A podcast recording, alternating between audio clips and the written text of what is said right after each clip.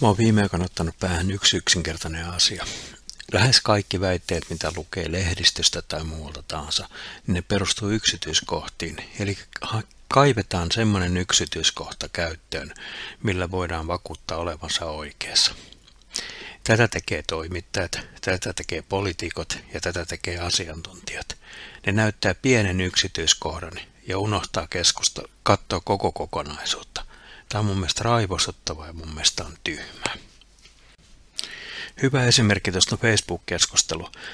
Siellä väitettiin, että 22 prosenttia suomalaisista ansaitsi viime vuonna eli 40 000 euroa ja että ne maksoi ansiotuloveroista peräti 95,8 prosenttia.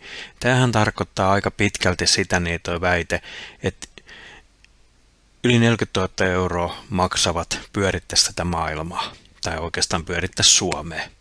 Ja näinhän tämä on tarkoitettukin näytettävän. Mutta ei tarvitse katsoa kuin se alkuperäinen tilasto, eli Pasi Sorjosen,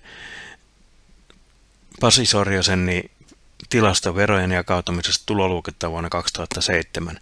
Ja kun lasketaankin ansiotuloveron sijasta, niin katsotaankin se suoraan verot yhteensä saraketta, niin tämä suhde onkin aika erilainen. Ne maksaa enää 65,1 prosenttia niin kaikista veroista. Ja silloin se menee aika pitkälti tulojen suhteessa ne verot. Mutta ensimmäisellä väitteellä voidaan helpolla väittää, että kun me maksetaan se sosiaaliturva, jälkimmäisellä on vähän vaikeampi, koska se jakaantuu se vero, verotus aika tasaisesti vähän kaikille tuloluokille. Mutta tämä on tyypillinen tapa, mitä tällä hetkellä käytetään ja millä tavalla ohjataan keskustelua väärää suuntaan. Näitä samanlaisia yksityiskohtia korostavia asioita voisi lisätä vaikka kuin paljon tahansa. YT-neuvottelut on aika samanlainen juttu. Siellähän useimmiten korostetaan sitä, että me joudumme YT-neuvotteluihin vähentämään väkeä, koska meillä on kan tuotannolliset ja taloudelliset YT, eli meidän kannattavuus ei ole hyvä. Mutta sitten jos me ruvetaan siirtymään sinne isoon kokonaiskuvaan, niin kysehän useimmiten ei ole kyse siitä niin, että yritys ei ole kannattava, vaan siitä, että yrityksen omistaja-arvo ei kasva tarpeeksi nopeasti. Eli kyse on aivan eri asiasta kuin siitä kannattavuudesta.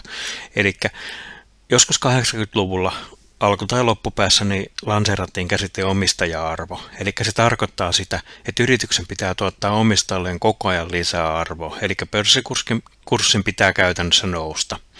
Ja sitähän tehdään monella eri tavoilla. Yksi tehokas keino on YT-neuvottelut, eli poistetaan henkilökuntaa, se pompsanttaa pörssikursseja aina ylöspäin. Tuotantokuluja on laskettu. Seuraava on tehokas keino on palkkojen laskeminen. Jos päästään keinolla millä tahansa laskemaan palkkoja, niin se pompsauttaa pörssikursseja ylöspäin, koska firma tuottaa enemmän. Sitä seuraava keino on osakkeiden sisäostaminen. Ostetaan hätätapauksessa firman omia osakkeita sisään, jotta saadaan pörssikurssi ylöspäin. Ja näitä muitakin keinoja on olemassa. Ja silloin kun katsotaan esimerkiksi YT-neuvotteluita, niin pitäisi oikeasti katsoa kokonaiskuvaa. Erityisesti katsoa sitä YT-neuvottelujen jälkeistä kokonaiskuvaa. Eli mitä tapahtuu pörssiyhtiölle. Useimmiten niin kurssi nousee ylöspäin, koska, koska kuluja on saanut pienennettyä. Ja silloin siellä voidaan pohtia, oliko se oikeasti tuotannollisia ja taloudellisia syitä vai oliko kyseessä niin omistaja-arvon kasvattaminen.